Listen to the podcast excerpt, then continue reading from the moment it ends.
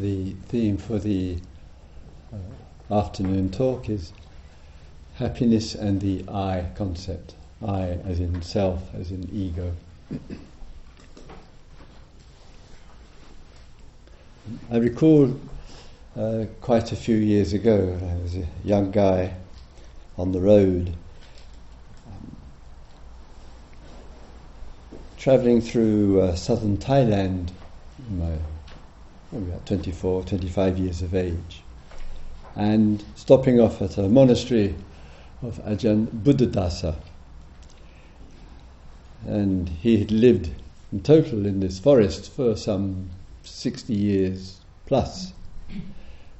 And in a very early uh, meeting with him, he uh, uh, said to me, "Anybody who changes their religion does so because they haven't understood their own."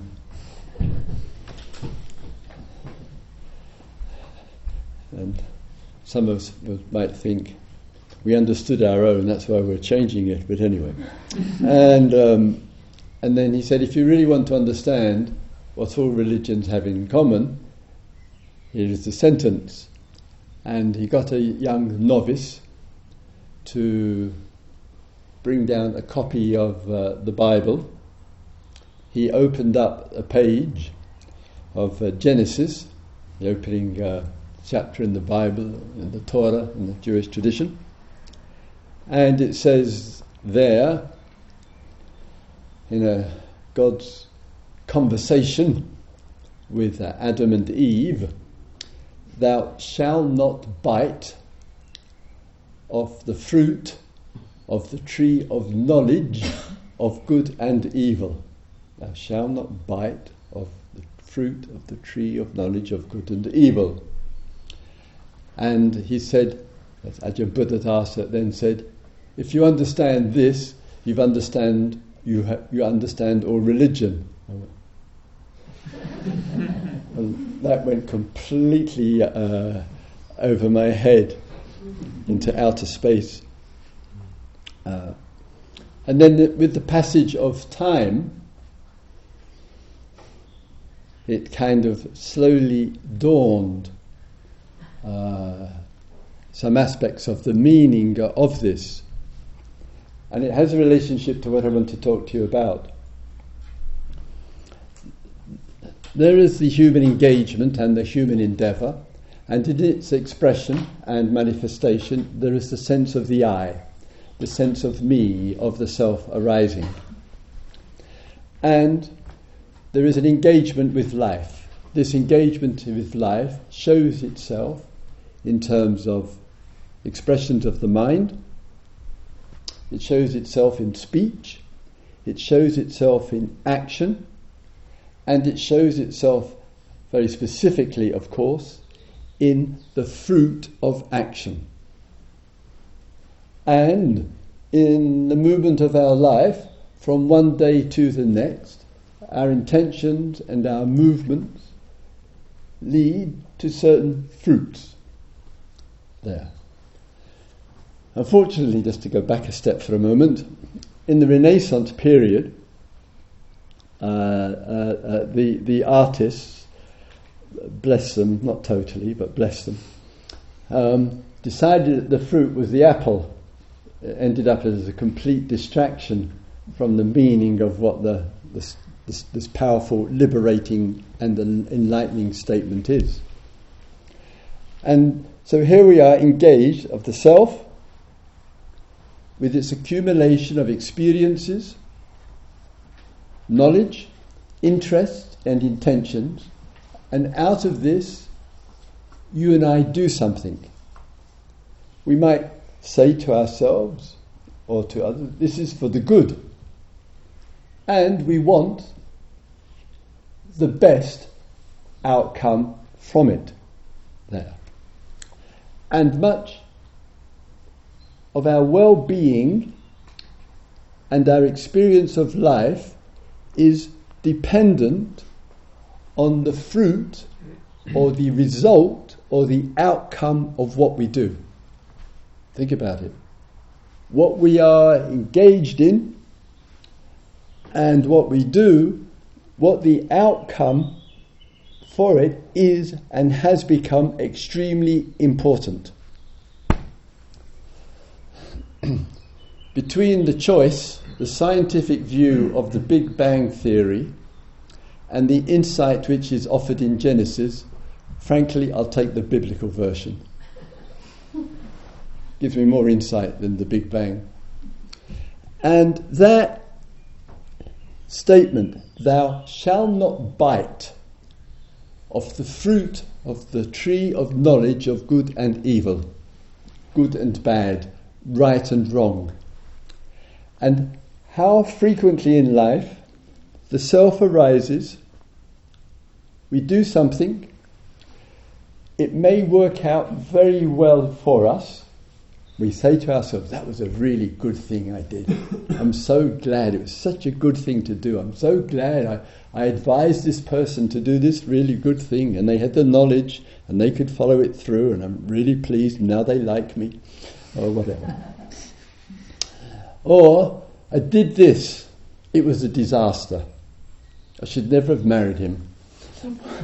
Apologies. I should, oh, not felt, but anyway. Um, I should never have got this job. I should never have moved house. I should not have done this, should not have done that. And one has then bitten of the fruit of that which one now views was not a good thing to have done. And our life can become an imprisonment to doing with much dependency on the outcome, the result, and of that result it comes back with judgment on ourselves. Anyone who has a low opinion of themselves or a high opinion of themselves there has a dependency on results. Every time. You can't think of a situation where this self boosting ourselves up or putting ourselves down,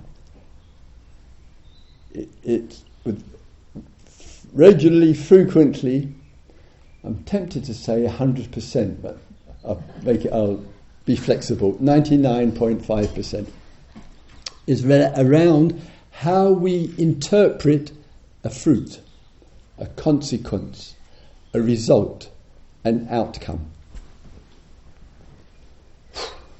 What a way to live. And part of the reason that it's a mad way to live, completely mad actually, way to live is the outcome and the fruit or the consequence, the imagination, which is the conceit of the mind, imagines somehow or other, because I do this, whatever it is in life, and because I've worked so hard at this and put so much effort in, it should work out.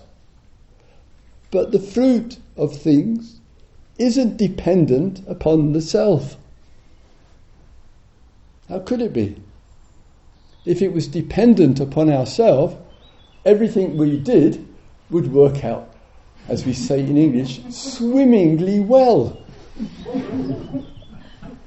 It doesn't. We drown. Stretching the metaphor, but you get the point. So, yet, is it in life that we are going to stop engagement? Of course we're not. We're human beings. We are creatures of action. We are engaged in doing. But it requires from us an ex- a clarity and a wisdom to really realise, deeply realise, the outcome is not in my hands. And every time there is a disappointment, that's the confirmation. Every time it doesn't work out, that is the proof. Every time one doesn't finish something, that is a statement. So every time in the circumstances of life, the self does not get what it the self does not get what it wants there, it's a confirmation the self has little or no power. If you get that clear, you've understood all religion. It's liberation already. Just by dwelling on this morning, noon and night until it's really understood. Fruits, consequences and outcome are not in your hands and not in my hands. If it was, we'd always have a happy outcome. And that's living in Lulu land. So then, sometimes, when the understanding begins to come a little clearer to us, actually it's a relief. Oh, this is just something great to know. That I don't have to spend my life trying to prove I'm okay by getting what I want. I don't have to spend my life running after this, that and the other to keep, keep confirming I am okay. And therefore if I take the emphasis off the outcome, off the consequence, perhaps I can re- have a, a new, fresh and truly different relationship to life. Through this change, through this small waking up, we might say.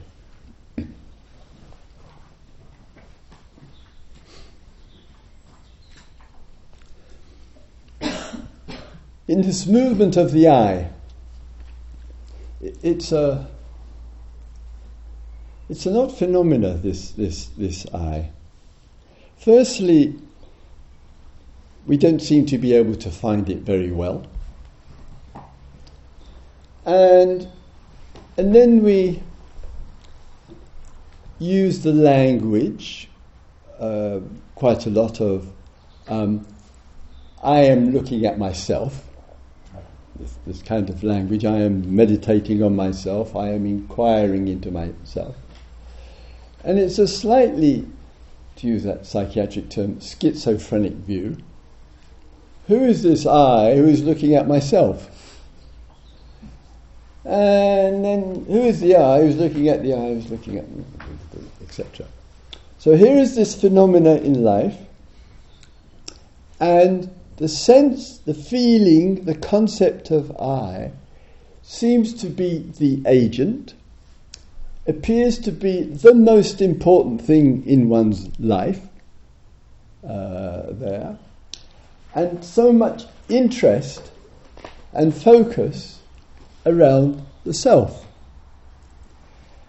And sometimes when there isn't, there is a consequence. If in our daily life, and I hear these stories regularly enough, and I'm sure you do as well, some people are so devoted to the service of others, the doctors and the psychiatrists and the therapists and the social workers and the single mums and the families and and the, the teachers and countless other people in, in the workplace and the public and private sector there, doing remarkable and beautiful and precious work for others. The thought, the feeling, the view, the action is for the other, whoever she or he may be. But leaning so far forward, so to speak, in one direction, is a movement away from the inner life. And in that movement away from that forgetfulness of so-called the self, oh, there will be a price to pay. People who move away from themselves in the service of others and neglect themselves, heading for a crash, stress, burnout, a breakdown, can't work, helplessness, despair, suicidal, heart attack, death. Not the best picture, is it? all in the name of doing good for others. All in the name of doing good for others. Thou shalt not bite of the fruit of the tree of knowledge of good and evil, right and wrong. So somehow a human being, in the enormous challenge that we have, is to embrace the inner, but not at the expense of the outer, and to embrace the outer, the world around us, not at the expense of the inner. Those who are t- too much on the inner will get out of touch with the outer. And now we and we have a culture of this, this spiritual therapy uh, uh, culture. And it's sometimes in the language of, it makes me squirm, to be honest, self-improvement. Oh, when I hear that word. Self-inquiry, self-help, self-compassion, self-love. Oh. And these words uh, thrown around, I, I would prefer a change of language. Selfie help,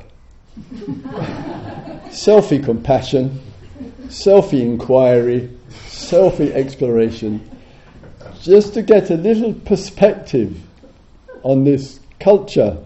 Culture is a polite word for cult, in which the preoccupation with selfie improvement uh, there easily can be at the expense and at the forgetfulness of others. That's the vulnerability of an exaggerated and frequent use of self. So this inner and outer uh, exploration. Where is the happiness? I haven't forgotten the subject. Sometimes I do, and people have to remind me. But today I haven't yet forgotten it. Where is the happiness, authentic happiness, which is not related to getting what I want? What kind of happiness can emerge out of the human being, which is healthy and natural, but it's not related to the self and goal, to the self and achievement? And just before I explore that a little with you, it's an interesting process. Sometimes it also can bring a qu- very quiet happiness and joy. It's in watching or being mindful of the manifestations of the eye, and especially where it lands, what it drops on, so to speak, and the view of the eye. And uh, the Buddha gave a number of clear, specific uh, examples of this. So one, and a very, very common one for us, of course, is in relationship to the senses. I sit here and I see, eyes. The eye, the sense of eye, lands with the seeing. And then it shifts and it might land to the hearing, to the smelling and the tasting and the touching. Uh, so the eye manifests through the senses. It also manifests in other ways as well. Sometimes we say, oh, I am here.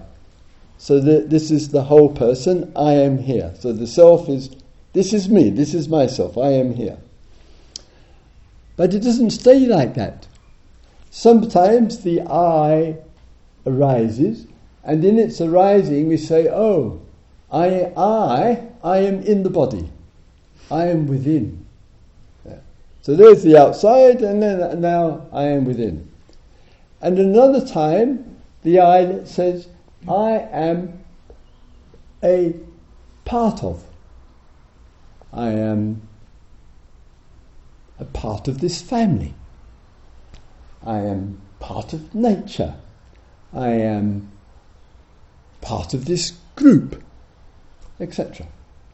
And then with uh, another time, the I, in the way that it lands, it lands in the mind states.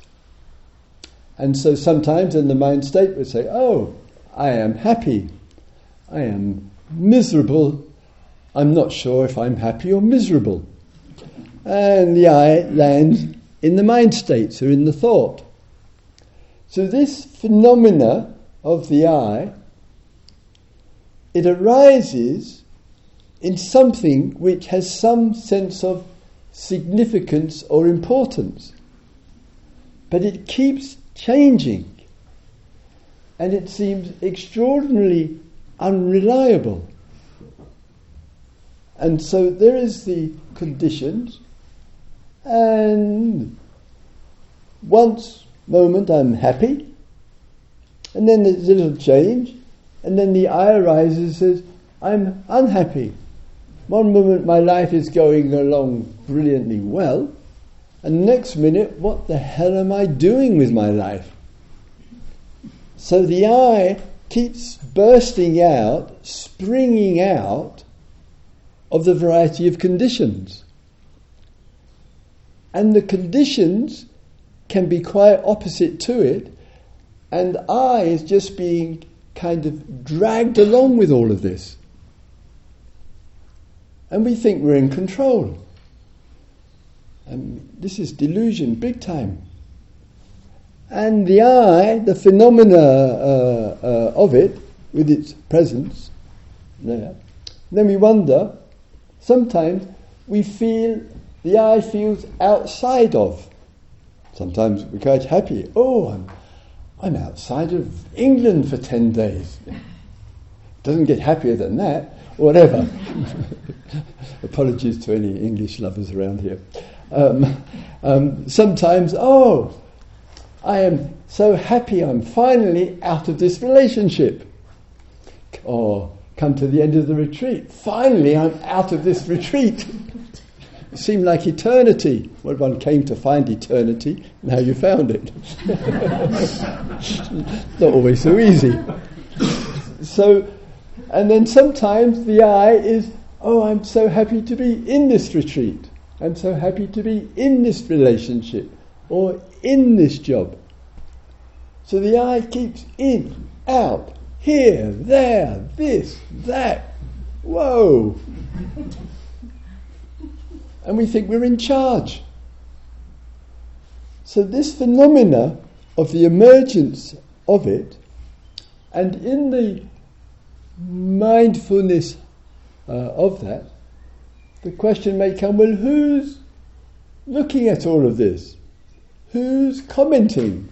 And then, oh, I am I am outside of this because I am looking at my experience. The world of I and my emerges out of conditions. That's all. Always did, always has, always will be. It emerges out of the conditions. It doesn't stand outside of them. It is an outcome of them. Without the conditions, the I and the my couldn't arise. I still haven't forgotten happiness. I'm I'm trying to find a way into happiness. I'm, if I haven't found a way in, in, in half an hour, the talk tomorrow will be on happiness. All right. So sometimes it's lovely and precious in life not to make such a fuss about I and my, not to make it the centre of the universe, the main player on the stage of life. Can we then be receptive? Here comes the happiness point. Can we be receptive to another sense of things which brings happiness, which is not getting what I want, which is not trying to be who I want to be because of the vulnerability of the big crash. And therefore it's not about ownership, and it's not about being somebody special and important, because gain can invite loss. Having status can invite the big crash, which is more important than the Big Bang.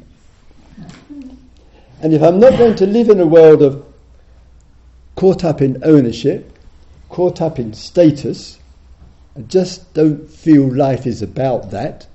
And if you forget, just remember death is not far away.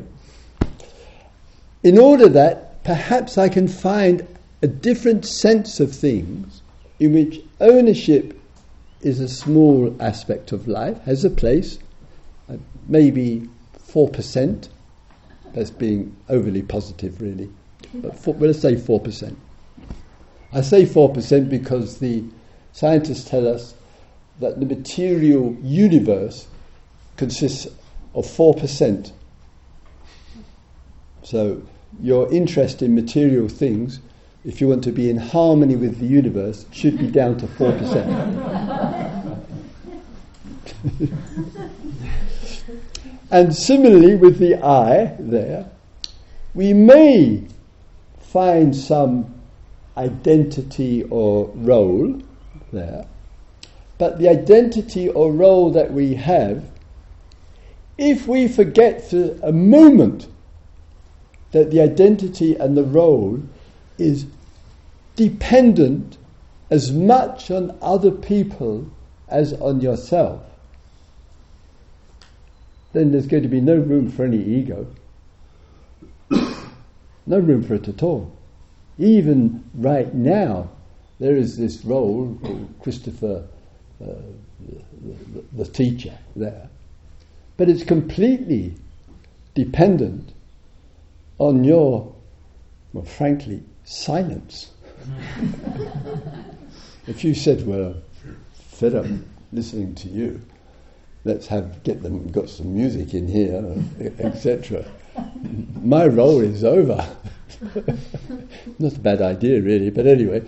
So to understand the nature of the role in life, wherever the role is, it is reliant and it is dependent on the other to confirm it.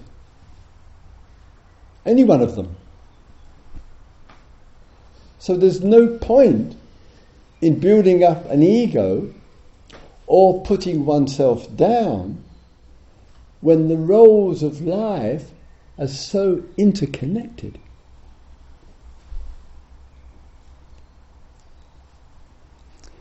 If we can find a certain perspective, perhaps happiness, so to speak, will come through the back door. Not related to ownership, not related to roles and positions in life, but sensing there is another way to be. So it's four percent with the role, four percent with the material world, and what does that leave? I, I left school at fifteen, so I'm a bit slow. Um, ninety-two percent for what matters. It's enough, just about. And that means that the moments of happiness is to be receptive to, which is not the outcome of a movement to get. And sometimes the little bit of humour, Uh, sometimes, I know it's a miracle in the talks or whatever, it triggers a happiness. There is a communication about something. It's a little out of the box. It touches a response in us, and it brings out the happiness out of the being. Before that, one might have been feeling quite bored, but one just had enough mindfulness to hear the little bit of humour. And sometimes people are completely cheesed off with the talk. And then, so they're thinking about what's to, for tea tonight at five thirty. And then there's a laughter in the hall. Then the person's nudging the person. Oh, I missed it. What did he say?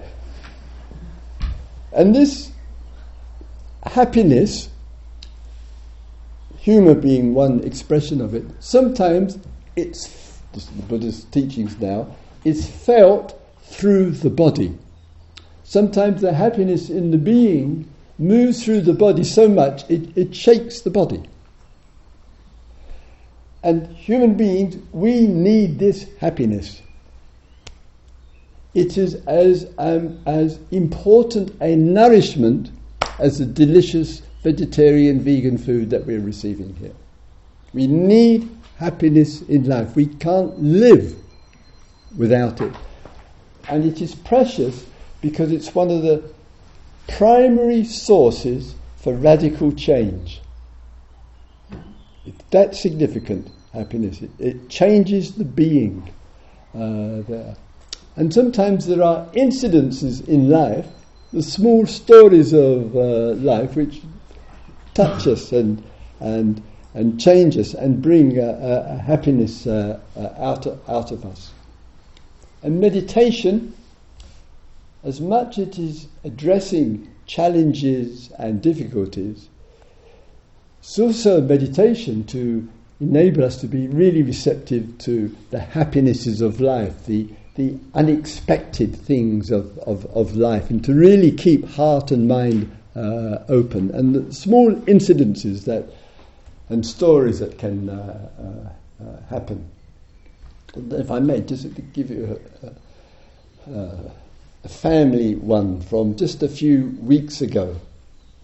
My my grandson, my, my, my I have four grandkids. My daughter has four kids, three fathers. And um, it's another whole story here. she, she, she, her preference. She, she um, loves um, uh, Caribbean guys. She feels they're so cool. She's not a big fan of this colour. And the seventeen-year-old, you know, handsome as the day is long. I have to say that because he, he, nothing genetic, I know. And. And so he's seventeen. So he and his friend decided to go to Amsterdam for the weekend. And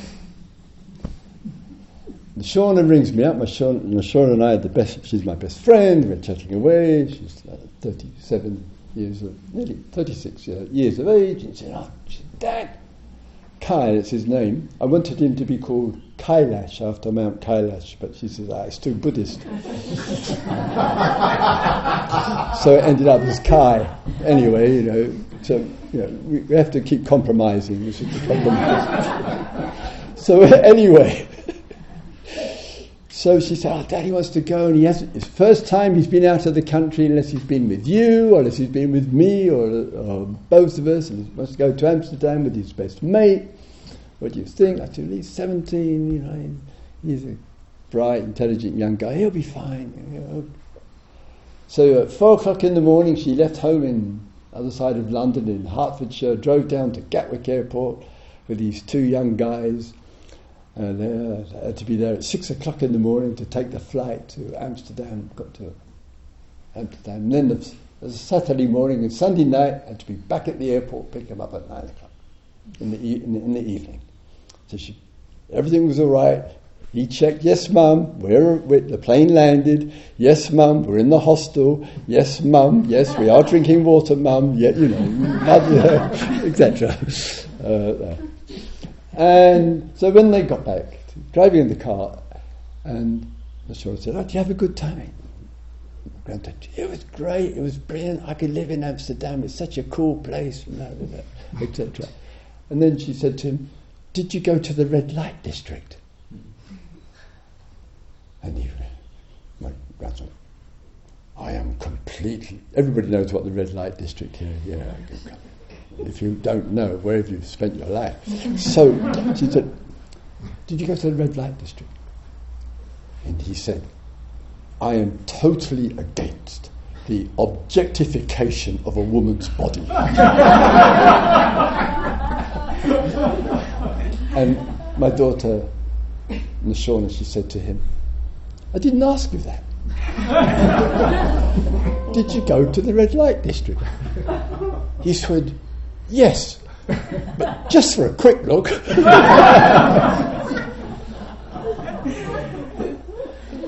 Oh dear, teenagers will be teenagers. Right. So sometimes in, in life, the small unexpected. Uh, somebody criticised me. I, t- I mentioned this, to, told a story. Somebody criticised me for, for telling you something. Anyway, so, so. and and so sometimes in the, the movement of, of uh, life, the in- coming back, the interaction and the connection. One important aspect of this is. Is is is, hu- is humour, and of course uh, the serious poem of the grandson. I mean, there's much discussion and talk, um, talking at home um, around equal- equality, gender, oppression, uh, abuse. That it's part of the dialogue. My my daughter works in the communities uh, uh, involved in these uh, areas. In the exploration and Uh, uh, the looking, as I say, the happiness which comes can be felt in the body. It is important to appreciate those moments and times of feeling that lightness and that uh, energy flow through the, uh, the body. And part of the reason for it, that happiness contributes to the expansion of the cells. And of course, that can be said in terms of sometimes while we are here, there may be thoughts of other people who may really need to hear from us our voice and means of love to the other, whoever she, he, or they may be. Because we have a sense he, she, or they will be happy to hear this. And we have some time and opportunity here for reflection as a key ingredient in our inner and outer life, in which not only is the happiness to be felt and known, this is through the body here, but also and equally to be recognised. This happiness is such a precious, deep human experience, so vital for humanity, that our voice or our action or our deed or our gift or whatever it might be can really bring happiness to the other. And a thoughtful, caring life is genuinely contributing to happiness, and that extends itself, of course, to the animals and to the environment uh, uh, as well. And if we can find a real place for the applications of happiness, in this case, where it's felt strongly through the being, and to really ex- uh, express it. And sometimes the recipient of the gift. And, and it's important here to look to yourself with this, that those who receive the gift, the gift of the loving word, the gift of the gesture, the gift of the present, the gift of giving time to the other, we who receives the gift need the capacity to be able to receive it every time. Because sometimes where there is a, a feeling inside of oneself of unworthiness, not being good enough, um, being a nobody there, that opinion of oneself easily gets in the way of the ability to receive. Why me? What do they want from me? What are they? Why are they? Why are they offering this or whatever? And there can be, for some, an immediate rejection. Oh no, don't bother. I don't need it. Etc. Etc. No, no, no, no, no, no. Take it. No, no. Put it on eBay. Uh, to put it in the charity shop. No, no. Give it to my mother-in-law or whatever it might be. I haven't been married, that's why I can say mother-in-law. So the rejection gets in the way of the happiness of the one who is giving. It takes the heart out of giving if we're rejecting. And that just the happiness of being able to receive is its gift itself. And the appreciations that we express, and the, and the, and the, the, the thank you, and the clear statement. And this exchange, no matter what the words or the thing or the task or the time is, the underlying thread is happiness. And my goodness me, we need happiness. And it's tragic. It's, the society is so oppressed and so busy and so little time, so little time for each other, that the consequence is the happiness level uh, uh, goes down. And we need a revolution in relationship, a revolution of happiness to really, to really bring that about. And so often the the world of the I and the my, when that's kind of less important in our life, it genuinely opens up space. And this element of space in life is really one of the most precious elements of what is so obvious to us, that means the space element, so obvious to us, on the outer level is equally as important inwardly. The Buddha makes reference to this finding of infinite space. He regards it as one, as, as one of the deepest expressions of human experience.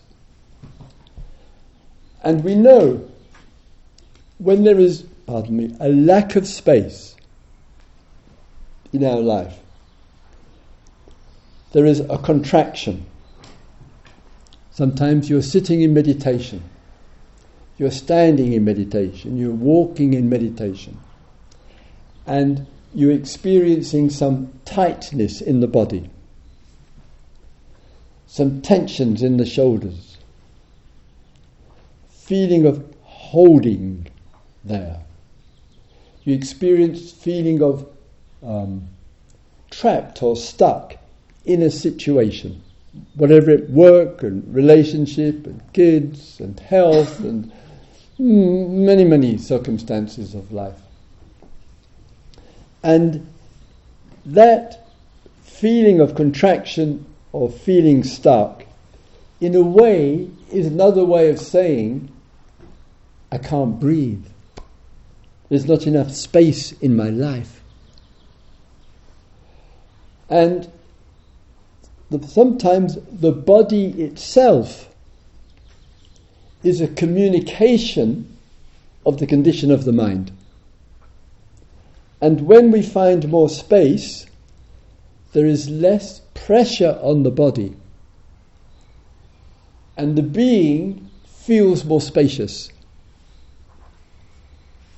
So if there's a feeling of contraction in your life around whoever or whatever it might be uh, be about, please, please say, what will contribute to finding some space?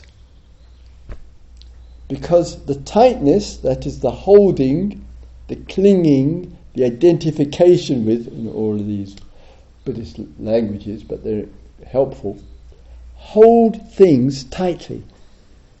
And we know in the contraction, the self feels strongest. In a contracted state, the ego feels strongest. In a contracted state, we're, we're holding on to something. The I and the my world feels tight. And life then is revolving around I and my again and again. And we know from the bare experiences some of you have reported here that there are times when we genuinely feel very open, we feel spacious, we feel expansive there, and in that expansiveness one does not feel contracted. We don't feel tight.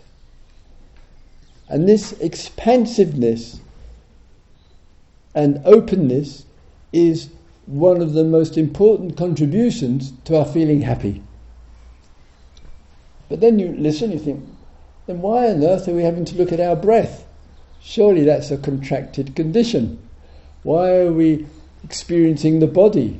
Surely that's a contracted condition. It would be lovely, lovely, but not humanly possible, if we could just be expansive.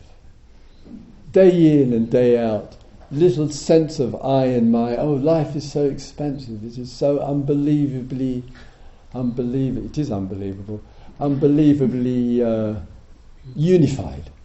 And a lovely sense of oneness with everything, and I'm so open and so spacious, and I, I, I, I, yawn, yawn, et cetera, et cetera. Uh, so the I can get in with that expansiveness as well. Oh, I am so expansive, and you're so contracted. There are a few spiritual teachers around like that, but I'll try not to name them. I'm trying to be polite today. So, can there be, this is the question, when you and I need to focus on the particular, which is excluding what is around us? Right now, Christopher is focusing on the talk. You're focusing, I'm focusing on our meditation. We're focusing on a piece of creativity. We're focusing on a one-to-one with another human being. We exclude that expansive, um, vast, Uh, awareness which we can love and appreciate, the, the sky above, the lovely views out over through the forest and across the way and more. We, we put all of that aside and we're bringing in a focus to the particular. Can I find the same sense of the expansive while focused on the particular? If I can, oh, liberation is extremely close at hand. The world of work and recovery, that duality starts to lose its meaning. The world of um, relaxation and jobs to do, that duality reduces itself as well. It's when the energy and the restriction and the busyness and, as I said earlier, sometimes the goodness of the heart, but no wisdom, that pressure is exhausting. And as you know, you will have friends, you may know from your own experience and others, how much tiredness, anger, frustration, disappointment, need for a big break comes in. So something in the way that we relate to the particular requires a fresh quality of attention. One of the steps, of course, as I mentioned right at the beginning, being extremely mindful about the dependency on result. That would be a, a, a definitely an important step. The other, which would be equally important as well, is watching for the approval and the disapproval that can go with the I. One might say, oh, I am doing this for her, for him, for them. It's fine to say, one, one must be free to use the I language. but to be re- really careful about the view that can go with the eye. Either it's building oneself up, that's going to invite the crash, or putting oneself down, and that will take out the energy to want to do anything. And this building up and putting oneself down, it is the nightmare. It is the great problem of our species. Every conflict, every battle, every fight, inwardly and outwardly, every social problem has in it somewhere a person or persons who are engaged in building up the I or building up the us and putting down the I or putting down the them. It is the great problem of our species. And it's an enormous challenge as women and men on this earth to engage fully with this life, to have the quiet use of the eye, and to see on the specifics, can I relate to an event, the communication with the other, or whatever it might be, in such a way that can I relate in such a way and there's no stress, there's no problem in it, there's no, there isn't dependency on result, there is a certain trust in the process. One keeps one's trust in the love. We listen to the other and we apply that same principle inside as well. That our exploration, finding the voice which is steady, which has a caring tone, empathy to it, really listening and trusting in that as much as possible. And a loss of interest and a disbelief in the building of ourselves up or the putting of ourselves down, and finding a middle ground with that. And with the freedom of that,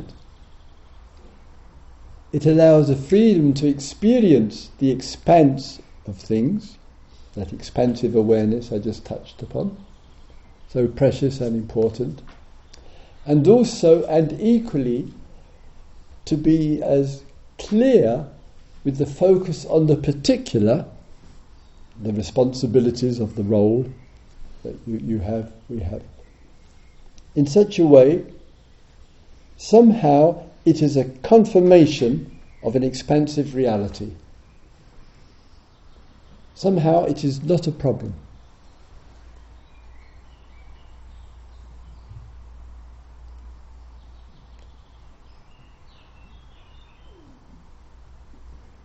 Let's have a quiet minute, shall we?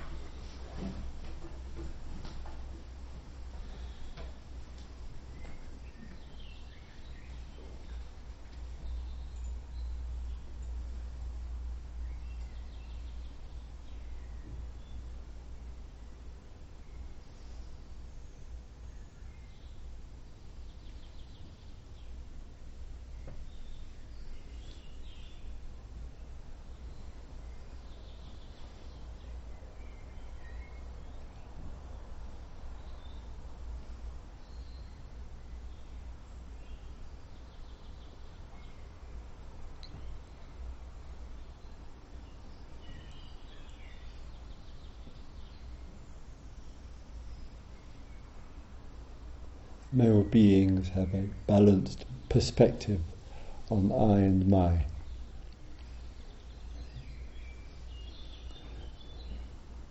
May all beings know and share the sweetness of happiness.